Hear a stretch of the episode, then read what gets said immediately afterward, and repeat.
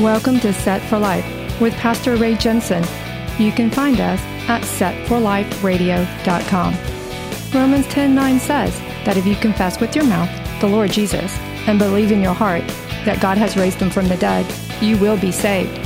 So let's listen from God's word, verse by verse, on how we can prepare for the coming of the Lord Messiah Jesus, who died on the cross so that you can be set for life. You're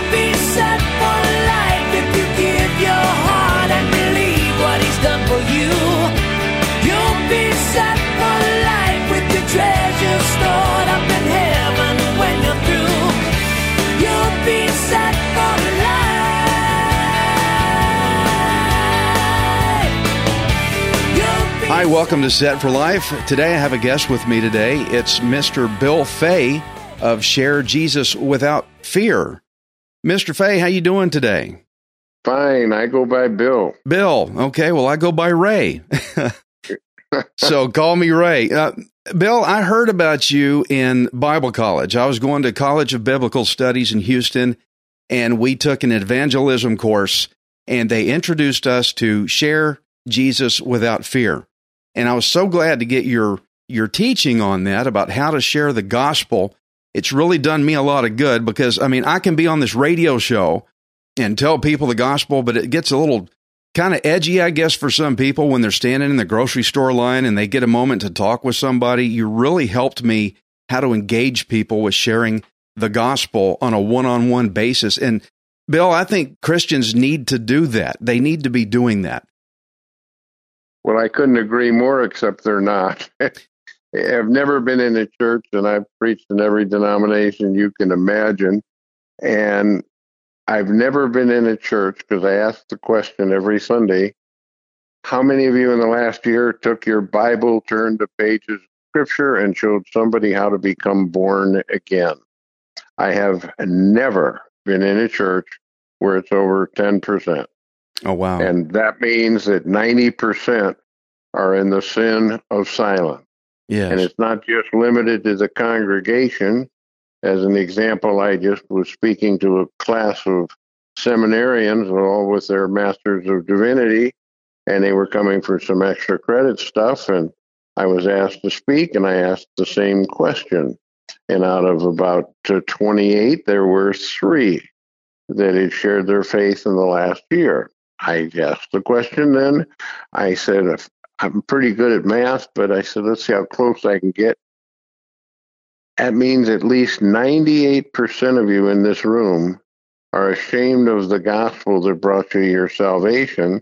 And that begs the question what in the world are you doing in ministry? in ministry and in college and not doing it. Wait, eh, they're, no, they're, they're they graduated from seminary. Oh, they're- these are pastors. They're grads. Okay. Oh, these are pastors that came back for extra credit. And so, as goes the pulpit, so goes the pew. And we are deceiving ourselves if we think because we stand up at a at our pulpit and present the gospel that that's evangelism. No, it's not. That's that is what's called proclamation. hmm Does your neighbor know the reason for the hope that is in you? And so we have a, a culture of people that we don't want to offend people. But let's understand the gospel is always offensive, but we must never be. There's only two motives for evangelism love of God, love of people. Yeah. We have a world that people say are falling apart. No, it's falling together. It's all on schedule. Right. And uh, we are silent. And yet we hear all the loud voices. Old Satan knows what works. He screams the lies in all kinds of different ways. And yet we are silent. We just go, well, you know, that's the culture now. We need to accept this perversion or that perversion. You know, God will understand. God is love. No, he won't. Right. And we need to warn people. right. And I don't know what it is that is causing people to be in what I refer to as the sin of silence. How many times do you go through your day and do not capture the moment that God creates. Evangelism is the one area you cannot fail in. If you share stupidly, unlovingly, tactlessly, and with poor timing, God will use it. It won't be a surprise to Him. He may deal with you later, but that's a different issue. You can't blow this. It's the one area of your Christian life you can't fail in because if somebody comes to know Christ and becomes the next Billy Graham, how are you going to take credit for it? You going Right. to steal God's glory? Yeah. If somebody spits in your coffee cup and says, "Get away from me with that garbage," you haven't failed. You've been obedient. Right. I mean, the things that people say all the time as excuses, which are bogus, is the fear of rejection. Right. But see, it's Jesus getting rejected, Scripture that's getting rejected. Yeah. It feels like you and me, but it's never you. It's not us. Never me. Yeah. I mean, it's the one area, as I keep saying, you can't fail in because you can't succeed either. Right. It's a matter of obedience. And people say to me all the time, Well, I tried it once. Boy, I'm not doing that again. I said, Well, is that the only time in your life you've been obedient? yeah. And and uh, somehow we have tried to keep score in churches, which is insanity. We reward ourselves for baptisms. Well, wait a minute. Where's God in this? Yeah. Where's God getting his reward? Well, why are we giving out prizes for what we are, should be doing is obedient? And so many Christians now are quote unquote bored with church. Well, I would be bored too if I didn't see God working all the time. Certainly. Yeah. And, and you know, there is no excuse. I, I think of a, a wonderful, godly old woman that came into my life a number of years ago, and her name was Nell, and she was from Statesville, North Carolina. heavy duty accent. And her short story was she was raised in a classic Baptist church, coming and going for 50 years, lost two children to brain disorder, so she had her problems like anybody else. But then got T boned in a car accident at age 72 with her husband and pulled him through the windshield dead. Oh. And all of her legs or bones were broken in her legs, and she screamed out, God, take me home. And an audible voice spoke to this woman and said, I'm not done with you. Wow. 17 months in the hospital, Wow. just multiple, multiple surgeries. Somebody gave her Share Jesus Without Fear book. For the first time, she learned to share her faith because churches tell you to do it, but they don't tell you how. Right. And that makes no sense. Right. And at age 74, getting out of the hospital, Nell started to begin to share her faith. In her 70s. Now, Wow. well, yeah, but what's this?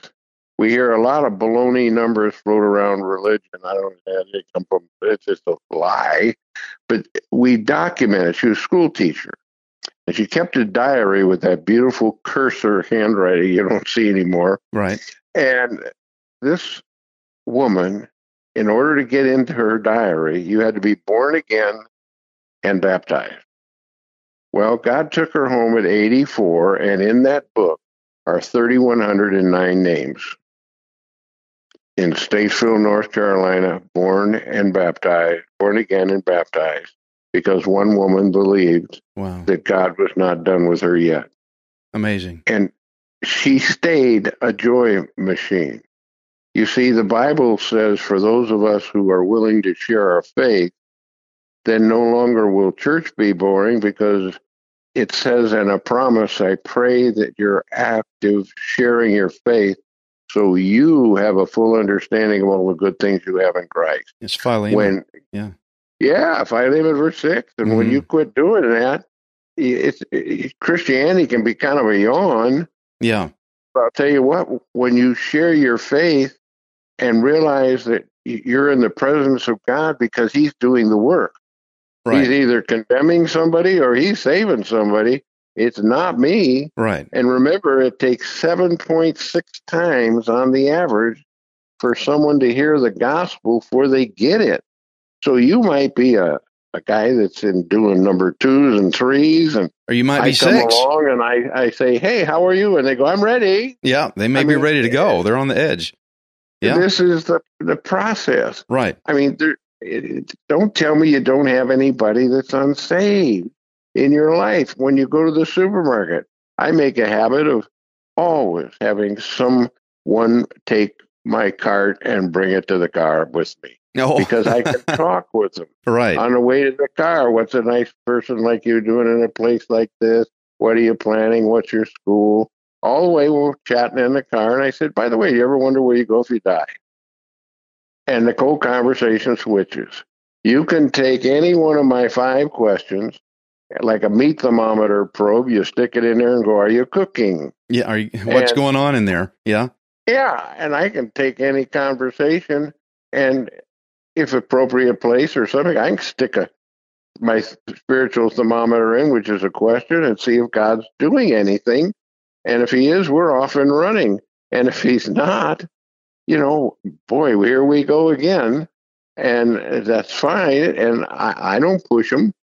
Remember, love of God, love of people, only motive for evangelism. Right. They're not targets. They're they're not items. They're lost people like you and me. And think about it. Nobody's almost saved. Look at how God divides it. You're either a child of God Or you're not. or you're, or you're the child of Satan. Right. That nice friend of yours, if he's unsaved, your brother, your cousin, they're a child of Satan. You're either going to heaven or you're going to hell. No middle ground there. Sure. You're either saved or damned, no middle ground. You're either in a relationship with Christ or you're out. You're either his son or his enemy. I mean, th- this ain't fooling around time. This is, there is no almost there. It's like being half pregnant. You can't be. Right. And it's, it's a, the church needs to open their eyes, but the church is not the building. The church is you, those who attend a church and claim you're Christian. And I always say, look, if you're not active sharing your faith, stop claiming you're born again because you're an embarrassment. And bo- born again people are commanded to share their faith. And if they love Jesus, they will obey him. This makes So me think either- of either- yeah. I'm sorry, this makes me think of James 4 17. It says, Therefore, to him who knows to do good and does not do it, to him it is sin. Now, that could be a number of things, but in, in what the context of what we're talking about, the sin of silence, they're not talking. That actually becomes sin for the person that could be evangelizing and telling people about Jesus Christ and they refuse to do it. Well, I might offend them. Uh, what kind of trouble am I going to get into? But, but the bottom line is if they're not doing it, they're in trouble. It's a sin for them. And, you know, and if, if you talk to everybody, Ray, and the planet, and everybody tells you to go jump in the river, great is your reward.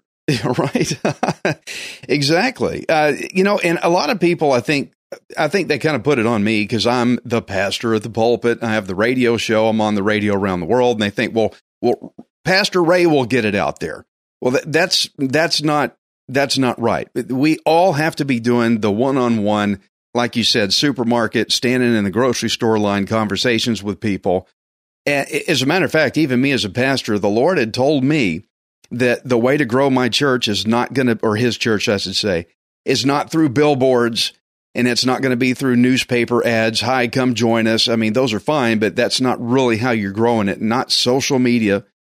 He said that you're going to grow this church by you and your people getting out there in your community and telling people directly the gospel of Jesus Christ, telling them.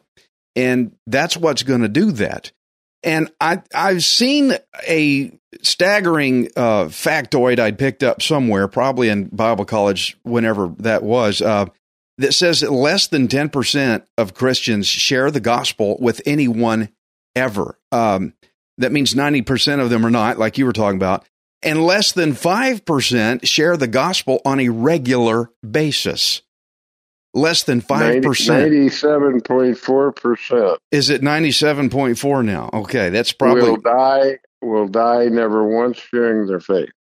And, and friends, th- those of you listening to us right now, I want to ask you, are you in that 97.4%? Are you in that, let's call it 97, 98%? 90, are you in the 98% that has never one time shared the gospel of Jesus with anybody?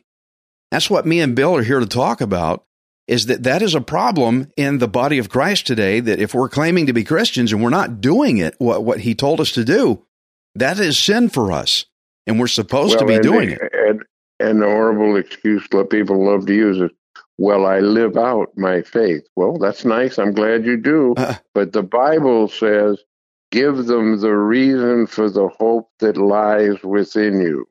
yes. So if you're claiming like a nice little whatever and you live out your faith, you don't burp or swear or whatever, that's that's nice and people see that, and, but they don't have any clue how you have the power to do that. Right. And so we lose joy when we're not active in sharing our faith. We we lose the relationship with Christ because we're in flagrant disobedience. I mean, I've even said to churches when I go speak, I said, I want you to take your hand and I want you to raise and make a fist and put it in the air. And I want you to repeat after me. God, I don't care what you've done for me, what you will do for me. I won't do this for you. Mm, I'm not going to share my faith no matter what you've done for me, have done for me, or will do for me. If you're not sharing your faith, you may as well do this right now because that's what you're doing. And you're in flagrant rebellion.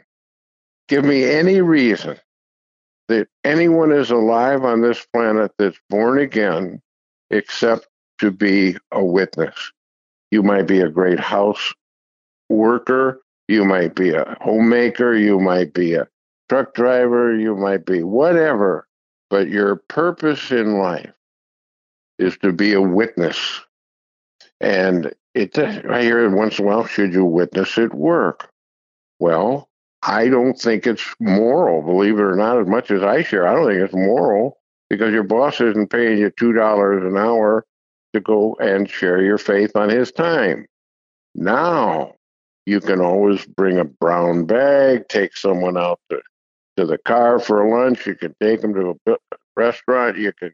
There's a thousand ways to skin the cat if God has put somebody on your heart at work sure. Yeah. without violating the boss, because you should be the best worker he's ever employed. And show it through That's that a great through that witness. performance. Yes. Yeah.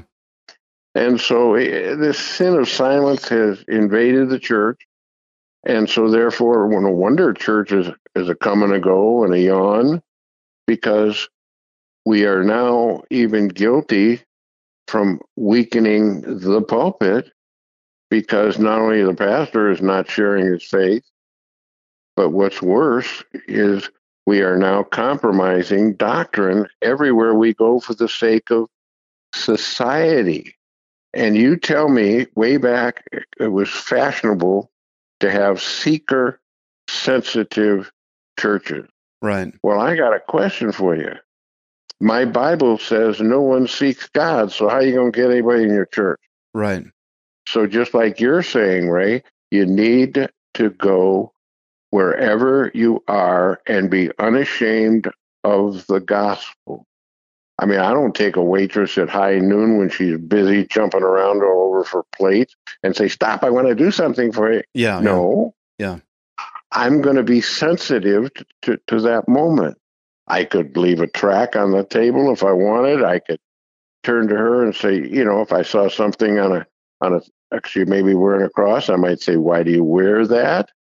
And uh, you get some strange, really strange answers. Right. Yeah. And uh, I said, Well, you know, one day would you like to meet the person that got on that cross and died for you? I said, Listen, if you're ever interested, I write a phone number down and I always put my wife's name down. So if it's a lady, they don't Sure. think I'm trying to hustle her. And it's always it, it just you you can do something and still be sensitive to where they're at and working and you watch when you're a willing worker God will bring them into your life. The opportunity will come. He'll make it happen. Yeah. And and and I'll give you a story to think about as we kind of went down that really took evangelism to a whole nother level for me. And you watch the sovereignty of God in this. When I was doing a lot of uh, flying and speaking, they have these kind of private rooms for frequent flyers, and I go in the United one at some unlordly hour, like seven in the morning, and I look over, and sure enough, there's a guy that looks just like John Denver, Oh, but I'm not sure. And I see this coffee cup and a little miniaturized whiskey bottle, Mm. the airline whiskey bottle. And I said to myself, I'll bet this is John because he had two drunken driving arrests in Colorado. So I'm Holy Spirit's not letting up. So I look again, son of a gun, I see the guitar case. So now I know it's got to be him. that's So him, I'm John Denver. Yeah. yeah, so I get up and I'm going to do a drive by. I go by and it, and I just out of the side of my mouth I went real loud, John, and he jumped up and he says, "Hi." He said, "I'm seeing you in a couple of days." I said, "No, sir, but I have a message for you from your dead father, Dutch. Are you still flying the Wind Song? That's his private Lear jet. Is Craig still your pilot? John, give me your private number. I need to call you." Now, how in the world did I have that information? Because many years before my conversion and the height of my pagan lifestyle, John Denver's father was the co pilot on the Lear jet that used to fly me around to do funny business. Mm. Well, when I came to Christ and I ran into Dutch, that's his father's name again, I had the privilege to see Dutch surrender his life to Christ, and he made me make one promise. If you run into my son, would you share with him? So I called John for a private meeting at the Denver airport, and I met him in a room and took him line by line through the gospel of Jesus Christ. There wasn't one single verse of scripture he did not understand, nor was there one verse that he would accept. And I said, John, when did you make up your mind Jesus Christ would never become your Lord or your Savior? He can remember the date, time, and place. He was 12 years old in an old Presbyterian Sunday school class. A teacher said, Jesus is the way, the truth, and the life. John said, I made up my mind then he would never be for me. I thought, dearest Lord, did he condemn himself at that moment? Well, I got out to my car and I had some tears. And I asked God a question because I was puzzled.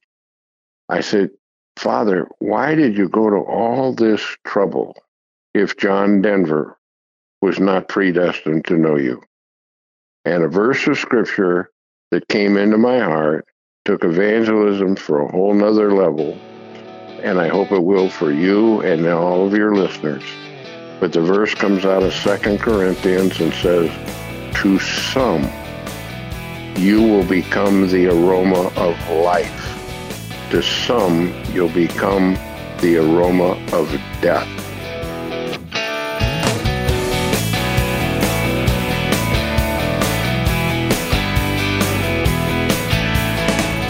You for listening to Set for Life. We hope you can join us next time, unless Jesus returns for us first. Set for Life is the radio ministry of Pastor Ray Jensen. We invite you to subscribe to our podcast at setforliferadio.com. Hi, this is Ray Jensen. Thank you for giving me the opportunity to encourage you in God's Word. If the Bible doesn't excite you, then you're not reading it. I want you to remember that you are not worthless, you are priceless. Messiah Jesus died on the cross to redeem you so that you can be set for life. You'll be set for life. You'll have all you need. Just receive with a willing heart. You'll be set for life. You'll be on your way any day you decide to start.